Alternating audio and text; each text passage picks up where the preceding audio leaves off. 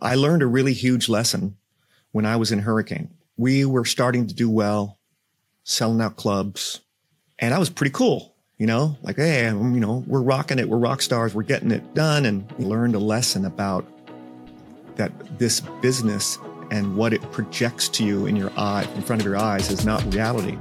I want to be thinking about what the words mean and are they touching me and motivating, moving me. If I can steal Frank Sinatra's voice in AI to make a TikTok clip that gets me 100,000 followers or likes or listens, and it makes me ad money, what the hell? What's going on? What does Frank Sinatra's estate say about that? I could be AI'd tomorrow and no one would need me anymore. Thanks for listening to part two of my incredible interview with Kelly Hansen the lead singer of the legendary rock band Foreigner, which has sold more than 80 million albums and whose hits include Hot Blooded, Jukebox Hero, and Feels Like the First Time. If you haven't yet listened to part one of my amazing interview with Kelly, be sure to check that one out first. I want to go back to something really important that you said, and I do a lot of coaching, a lot of mentoring, but I have a saying, do it now. And you mentioned being the first to do something you can miss something by a millisecond. I in in my own personal life, I like to tell the story that I'd met my wife three and a half years before going on our first date, and she was the most amazing, beautiful on the outside, more importantly, beautiful on the inside, and she loves sports and football and is is laid back, just a very cool person and a great human being. And I learned on a vacation that she had made a Facebook post. I'm going on vacation with my boyfriend, and I said, "Oh, is this the engagement trip?" And she wrote back to me, "Hardly." And she was going to Hawaii. I'd been in the resort about ten times. I said, "Oh, this is going to be a great, great trip for you." Um, and the Facebook post was the first communication we had had in a couple of years. Uh, maybe actually the first that we had had. Period after the night that I had met her with a friend uh, three years before and I texted her. I said, "Is this the?" I said, "How's the trip going?" When she got there, and she said, uh, "We broke up."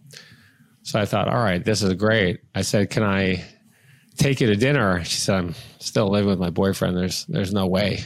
Um, I got a lot to do." She said, "Maybe when my my sister's getting married in California and in mid California, maybe maybe we can get together then." And I hate maybes. I, I, I don't believe in maybes, and so when she got back, I said to her, um, I'm coming out for this art fair called Frieze Art Fair this weekend. Uh, can we go to dinner? I, I made it happen. And I was the only one who knew that they'd broken up. And uh, I remember being at dinner the night before with a famous movie uh, director. It was a group of eight people, very interesting crowd. And he said, What are you doing tomorrow? I said, I'm flying to New York. What are you there for work? I said, No, I'm going to take a girl out to dinner. And he said, You're a desperate guy if you're going to New York and you can't get a date here. And I went out and we got engaged three months later. We've been together now uh, a little over nine years to have two beautiful kids. But I tell the story often because you can miss it by a millisecond. Had someone learned about that she was broken up, she would have gone on a date with somebody else, I'm right. sure, right. immediately, and it would have been over. There would have been no no shot there. But in business, it, it's the same way. We chase deals uh, on a regular basis. Sometimes it is the first person there who gets the deal. Talk to us about the importance of being proactive and the importance of being reactive. Here you were, you're sitting there, you're producing, you're working with uh, different musicians and bands and doing background vocals. But at some point, you said, Hey, I, I want to be a lead singer, you could have sat back and dreamed about it and done nothing. And so many people are sitting there today thinking, I want to do something else, I need to do something else, are just not doing it. What's your advice to them in terms of proactivity versus reactivity? Well, um, there's a lot of facets to this. Um, um, because I I was frustrated where where I was and um, and that made me unhappy.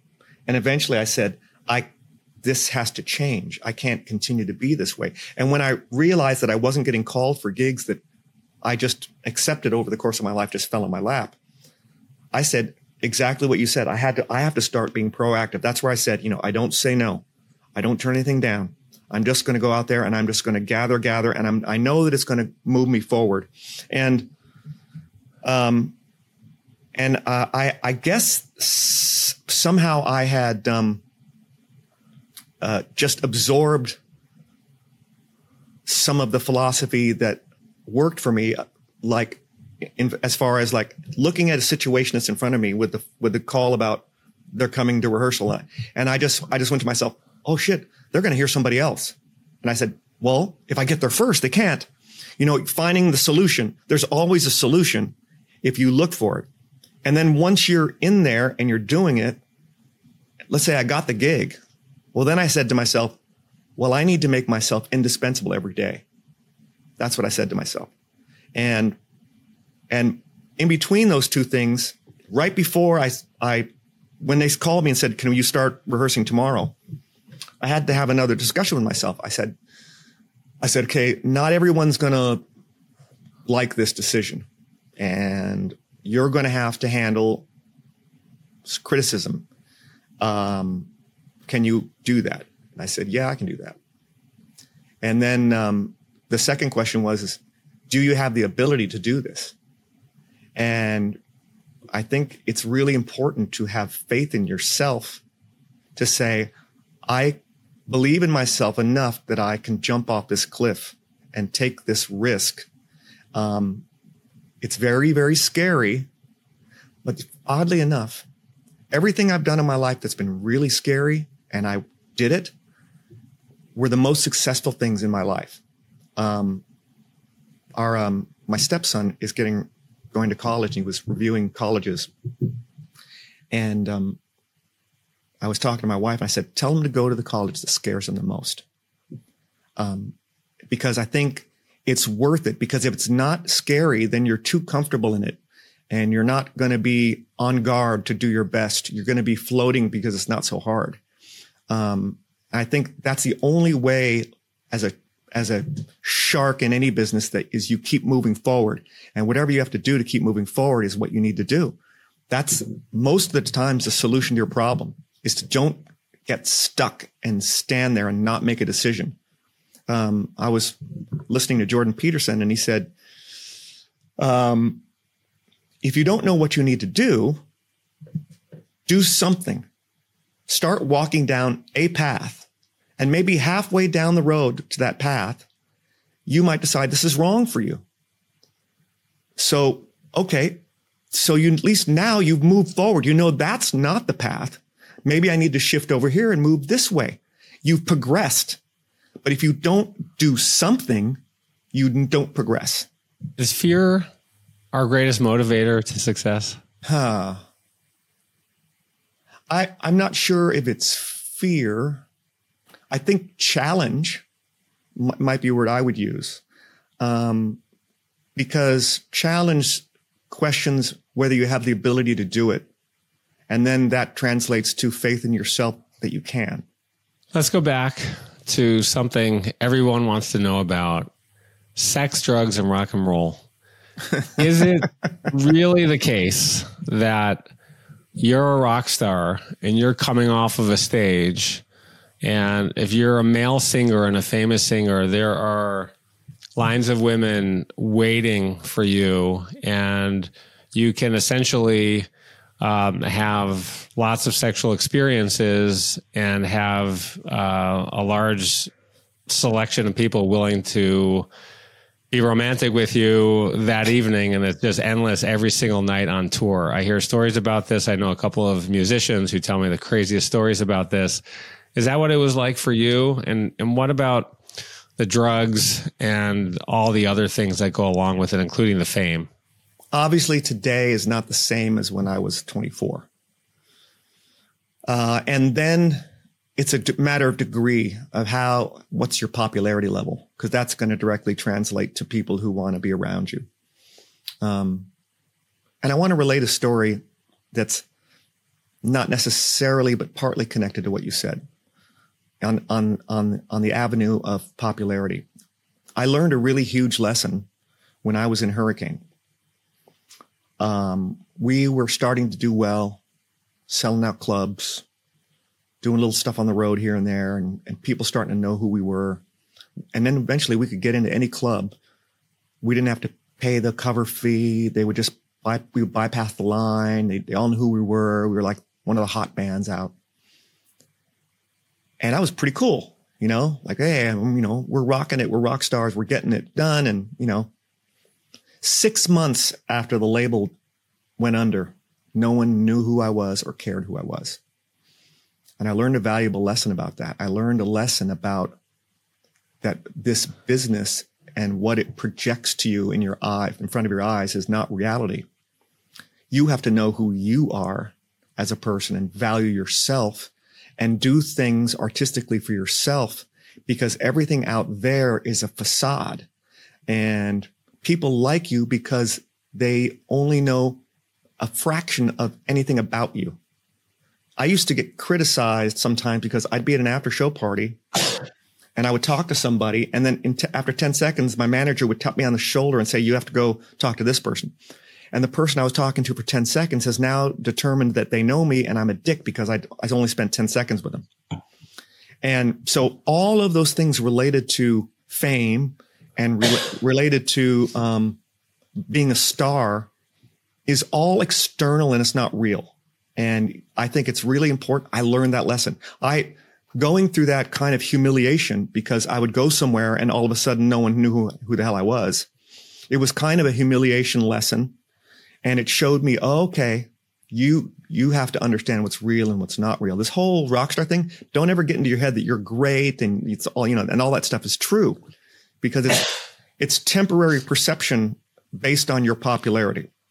So that's how it kind of connects to what I said. But going back to your question, when I was 24 and when we were pretty popular, um, there, I had, you know, I did, I had my share of things happen, you know, um, and, um, um, I can't say whether it was good or bad, but it, it was my existence, uh, to, you know, I hopped around fair amount and did those things. And, um, um, but then you, I think you get to a point where like, I, I was in, I was in hurricane and I just, I couldn't, I, one night after the show, everyone was like rushing to get their clothes changed and fix their hair because they were going to meet chicks. And, and I was just like, oh, I just want to have a sandwich and a Diet Coke.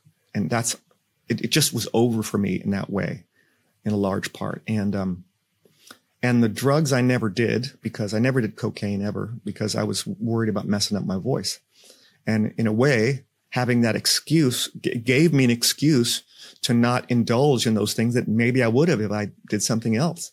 So I'm thankful for that. And I'm, I'm, I'm thankful that I wanted to maintain my vocal quality at, at uh, instead of doing something at the expense of that, uh, just to have fun or a good time or, and, uh, so I ne- so I never did the drug thing, but and I I never was a super late hour out all night type of guy. I mean, it did happen, um, but it also happened that I stayed up all night in the studio times at times too, working. So um, uh, so it was there. I I saw it there, and I saw it with other people a lot. Um, uh, I saw all kinds of ridiculous things.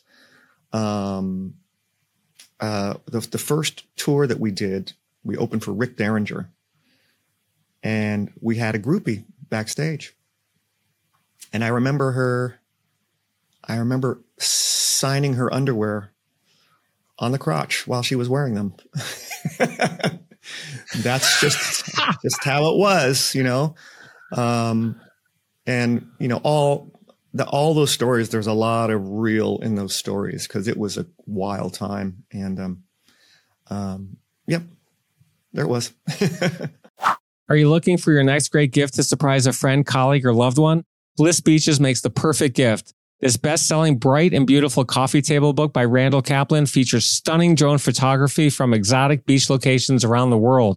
It's the perfect housewarming gift, a great addition to any home or office, and a fun and creative alternative to bringing a bottle of wine to somebody's house for dinner.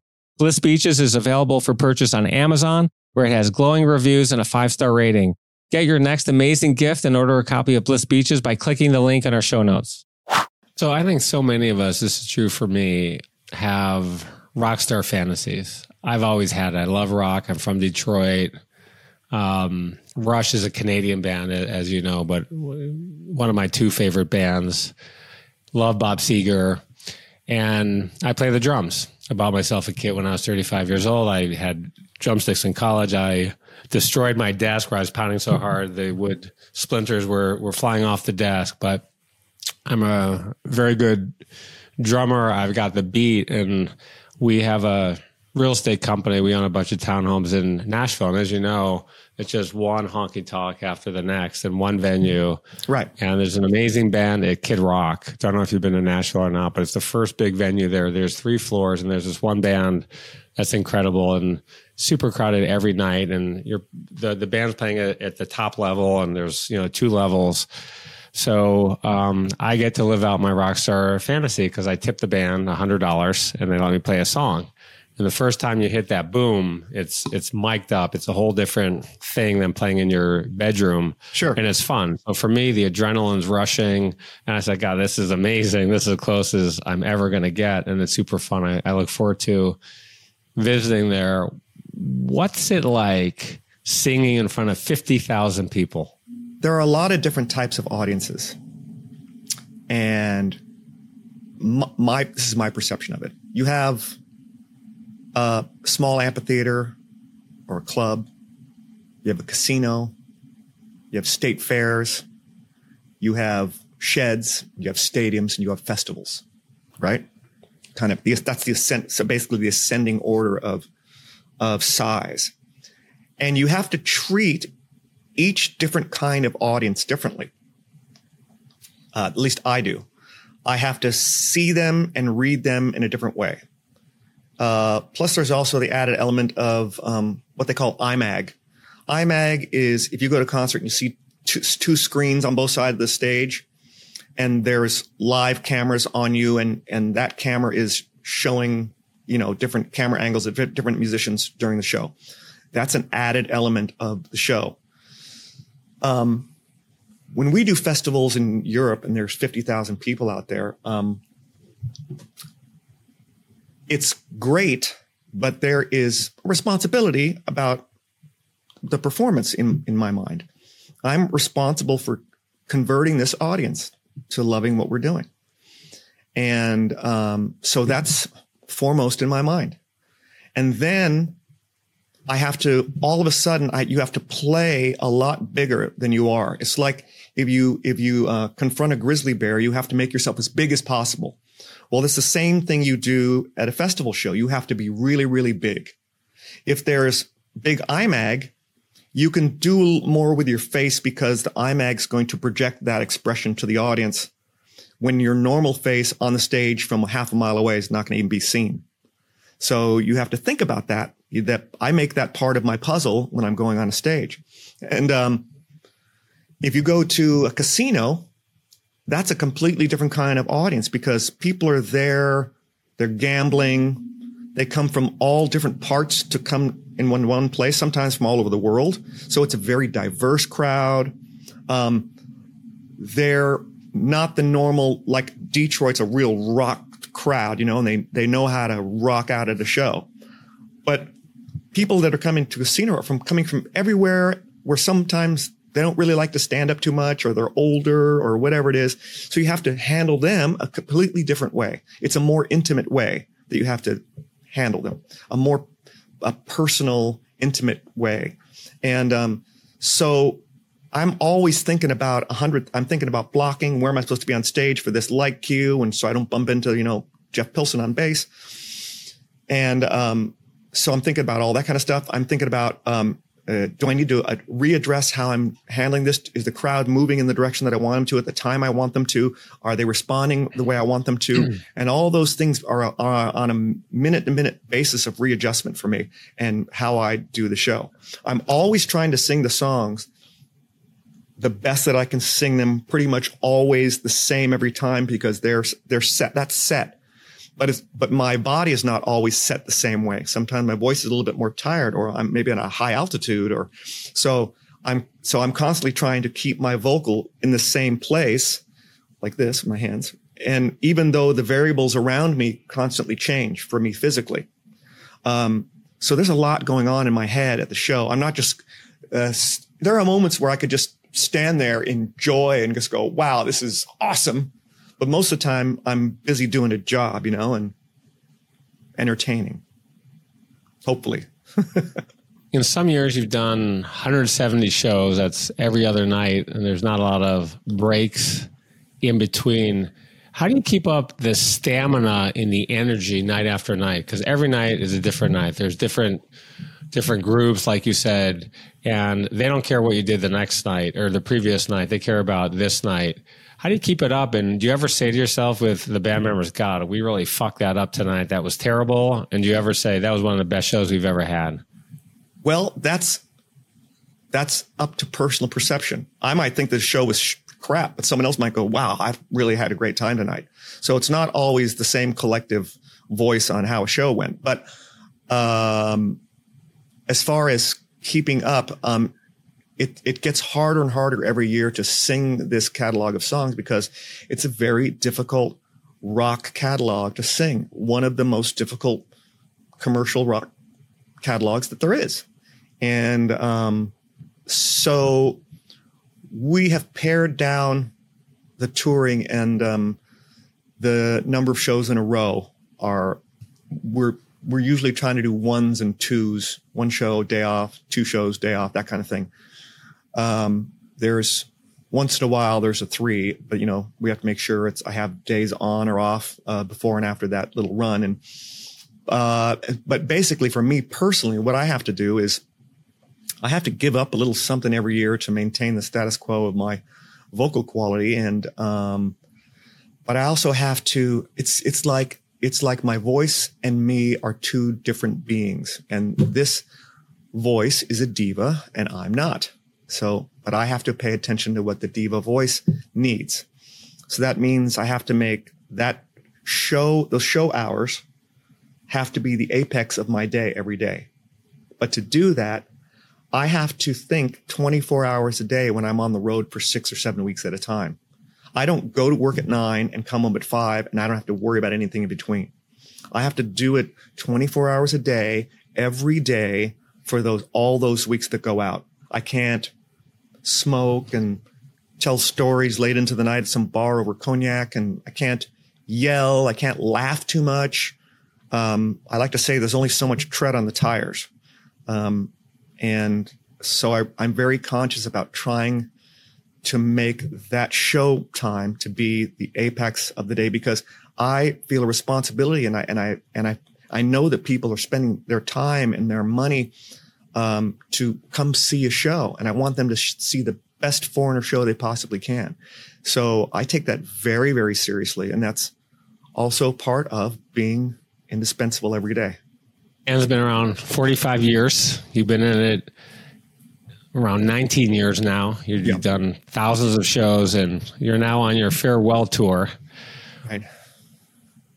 You've reprioritized your life at some point. What's your advice to people who want to keep going and say, I just don't want this to end and I'm going to keep going, keep going until it doesn't work versus going out while things are great and while you're on top before you do start slipping in performance or whatever you're measuring yourself by? Well, there's different types of people. There are types of people who, for whatever reason, will die on stage. They'll play till they die on stage, and um, and there are many reasons, varied spectrum of reasons for the motivation that causes that. Um, and then there's people who are like, uh, more like me, who like, I don't want to be one of those bands that we all know about. We can name them. We can whisper them into each other's ear about the bands that are out there that shouldn't be out there anymore. And they're faking it and they're on tape and they're terrible and everyone knows it but they'll lie. Sometimes the audience will lie to themselves, go, Oh, I love these guys for so long. I just had such an amazing time. It's like, yeah, but did they suck? It's like, well, they weren't really like they used to be. And that's, that's them being kind. That's not the truth. The truth is the band sucked. And I don't, I don't like going to see a band like that and certainly don't want to be in a band like that. I don't want to be singing like that.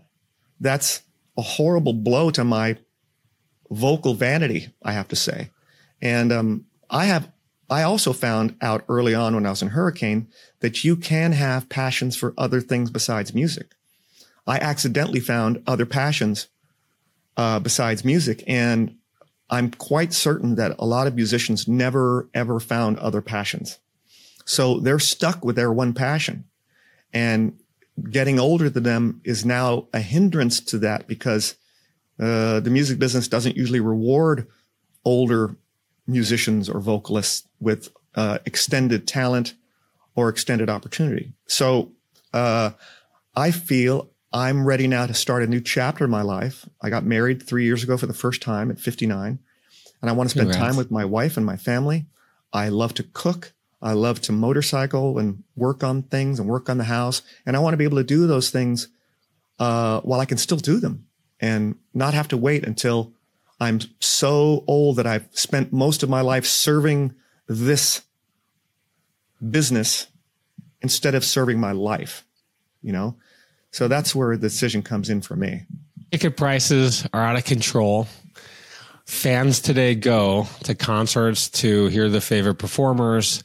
And when bands have had as many hit songs as you have, everyone wants to hear the hits.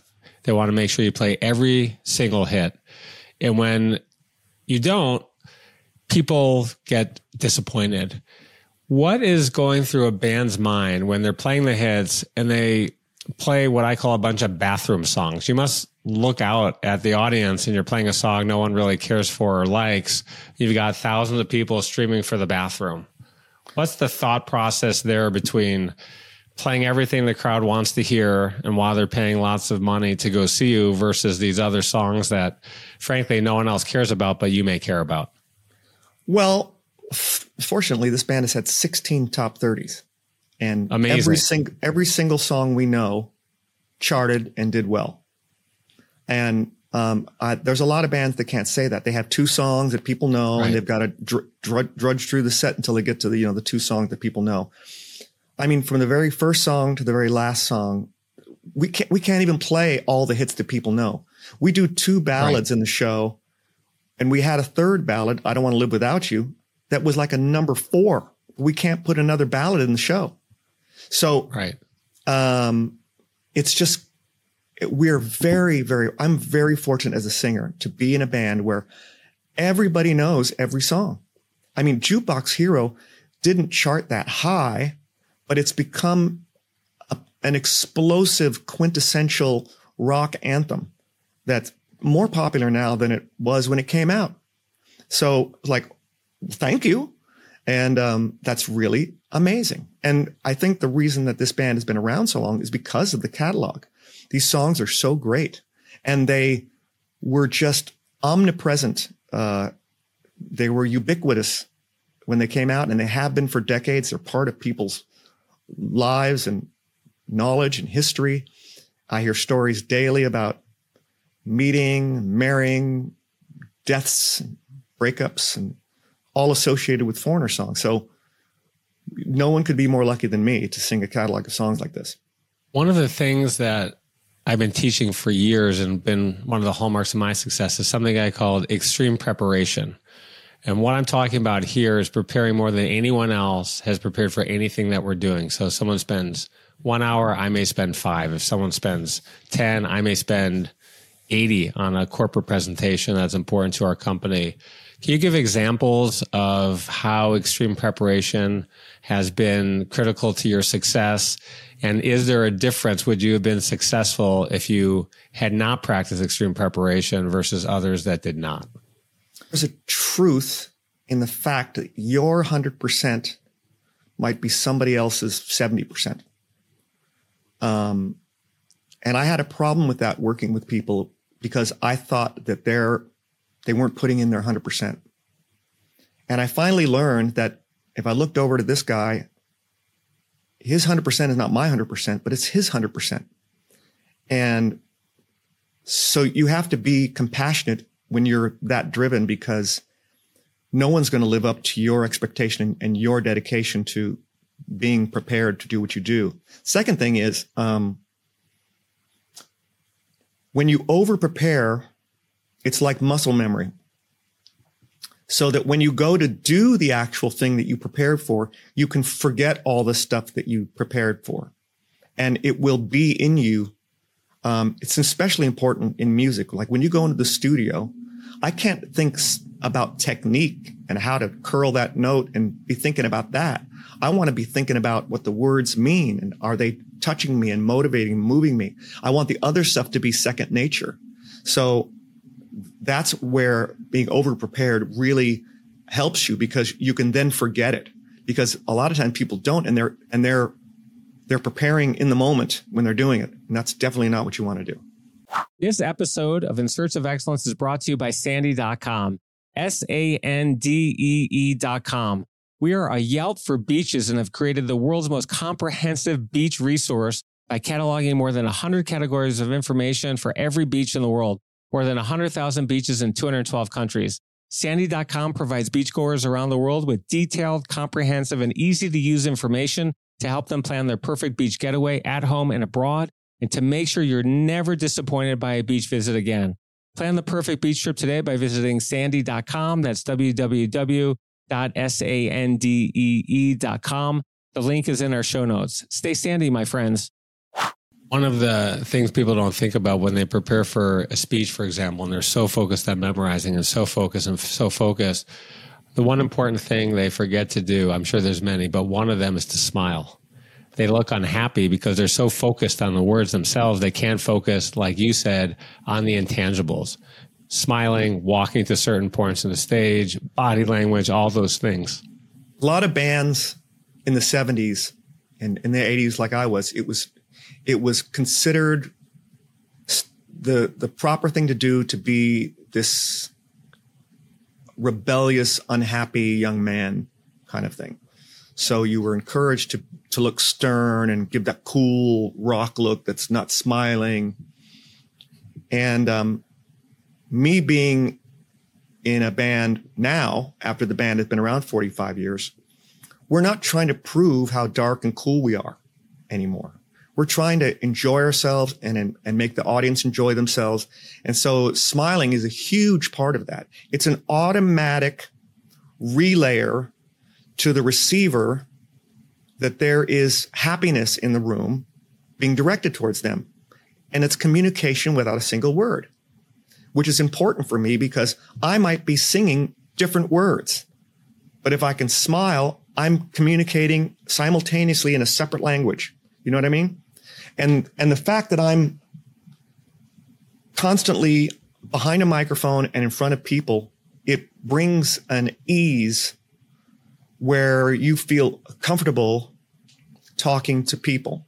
I, and I always look at in wonder and amazement, not amazement, but just wonder like, because I'll know someone who doesn't public, publicly speak. And I can only imagine how difficult that must be to get up in front of people and be at ease.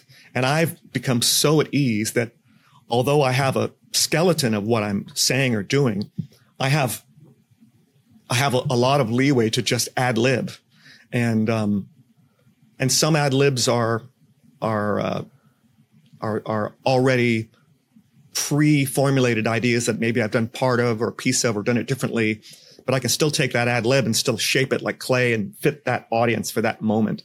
And um, uh, I think if you practice doing whatever you do, volunteering anywhere where you can be in front of a microphone, if you're announcing some name or someone's going to a stage or, you know, if someone's uh, coming in the room for dinner, if you can get in front of a microphone in front of people, you will gain uh, an, e- an easy, more ease that'll help you tremendously.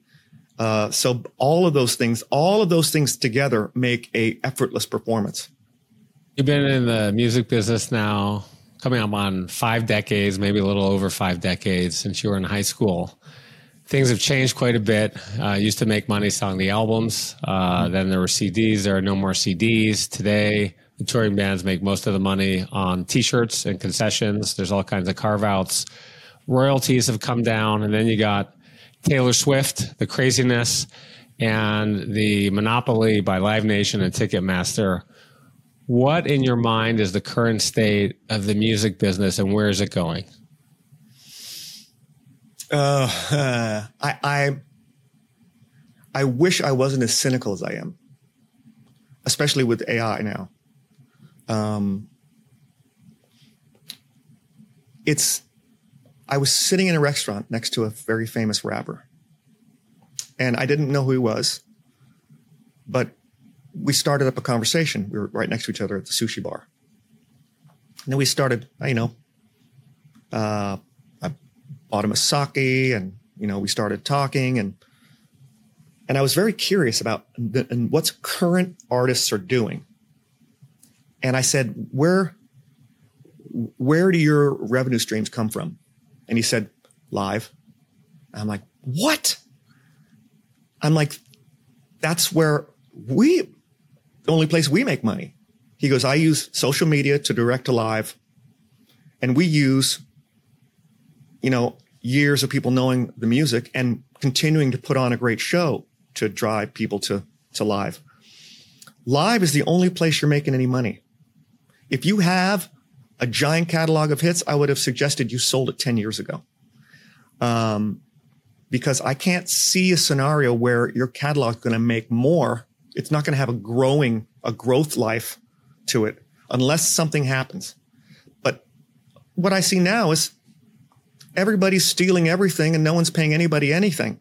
And if I can steal Frank Sinatra's voice in AI to make a TikTok clip that gets me 100,000 followers or likes or listens, and it makes me ad money, what the hell? What's going on? You know, what does Frank Sinatra's estate say about that? You know, I've done so many interviews and sung so many songs. I could be AI'd tomorrow and no one would need me anymore. Um, so I feel that I'm making a wise choice. Um, I I have a cynical view of what's going forward for uh, the music business. I, I I read a story and I, veri- I verified it with a playlist that there is a certain music platform out there that's creating songs by computer. And the same song is by 40 different bands and 40 different arrangements, 40 different titles, and it's the same song. And because they know that if you have 15 songs an hour in a playlist, they have to pay out their minuscule royalties to 15 songwriting, songwriting entities. But if a third of that or 20% of that is computer created content, they don't have to pay anybody anything. So now they have a 20 or 30% saving on, on the royalties they have to pay out when they're already making billions of dollars on subscriptions and the artist is getting absolutely nothing anymore. So how can I have a positive view of that?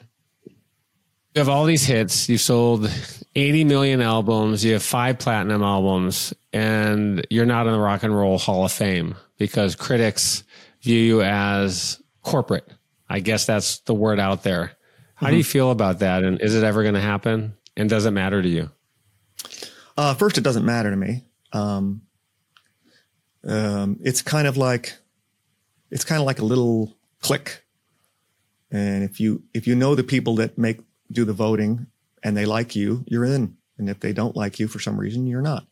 And um, but I do want to say that one of their qualifications for being allowed into the Rock and Roll Hall of Fame is something about uh, the scope of your influence.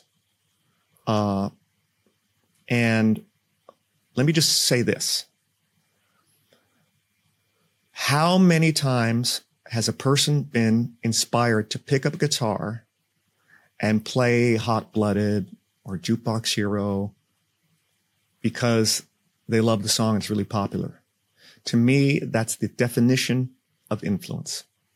One of the things that's most important to me in my life, and I know you've done a lot of work on this as well, is giving back to others and philanthropy. Can you tell us about the work you've done with the Grammy Foundation and some of the amazing letters you've received from sure. parents and public schools about some of the amazing things that you've done? Right. We um we started working with the Grammy Museum, Grammy Foundation, uh, maybe more than 10 years ago. And, uh, and for years we've had choirs come on stage and sing on stage with us during I Want to Know What Love Is. And, um, and it's been to raise awareness about the lack of funding for school music programs. And I'm, like I said, I was a product of the school system. And the first thing that gets cut when there's not enough money in the budget is, are, is the arts, which is to me just criminal. Um, because that is, that is the doorway to the outside world, outside of your small town, outside of your state, uh, outside of your timeline, you know, and you get to, you get a different perspective on everything when you have exposure to everything. And if you limit that part, because math and science and history are history maybe somewhat, but it's not, it doesn't change too much in your small town. Math doesn't change.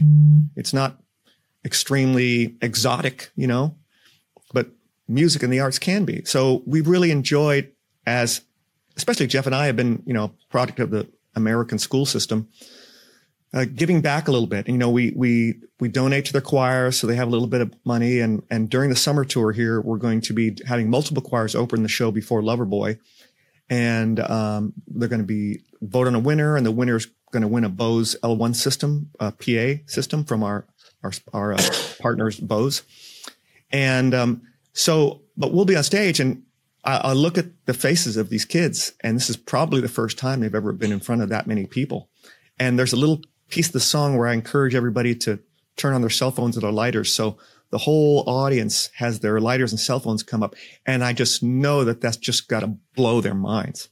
So um, I'm really happy to see that. It brings us, I think, more joy than it does to them. And I, and like you said, we've gotten really great letters from from choir directors and parents, and, and saying, you know, this has encouraged their student in uh, this direction or that direction, and um, really had an effect on them, had a change in them, and and that's really great to hear because uh, that's the point. You know, that's what we wanted to accomplish. And we also do a lot of uh, a lot of work with the Shriners um, uh, for the Shriners hospitals, and that's really a little bit of a give back too, um, helping helping those kids where parents don't have to pay for anything if their child is sick.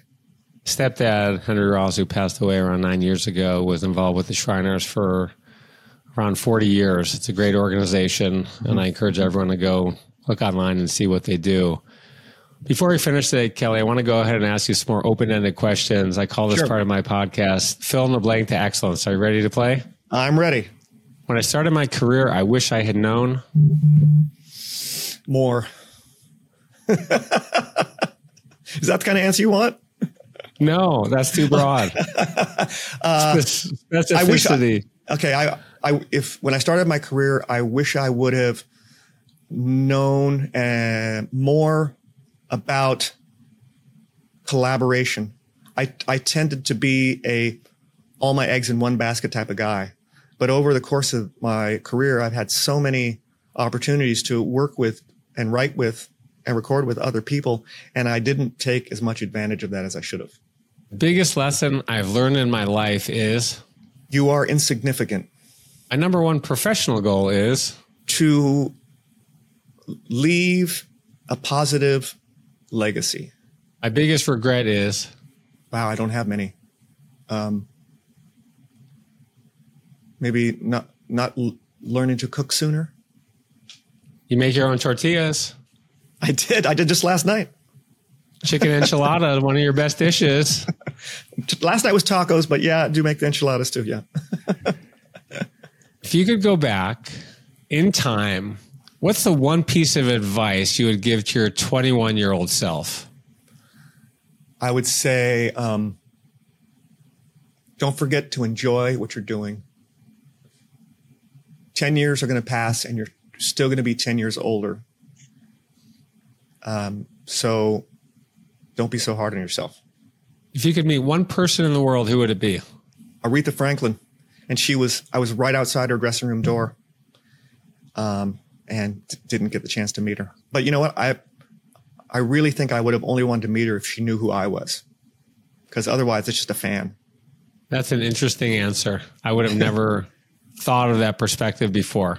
What do you think yeah. she would have said if you told her I'm the lead singer of Foreigner, and there's no doubt she would know ten of your songs?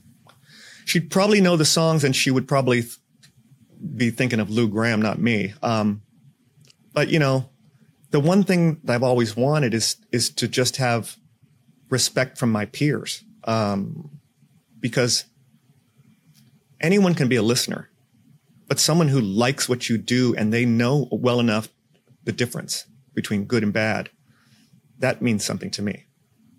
Who's your favorite musician in the world today? Who's alive? Wow, that's you know, I have a problem with the word favorites. I'm not a favorites type of person because that causes you to judge one thing superior to another thing when in fact they can be equal but different. So that's too broad of a question for me to answer.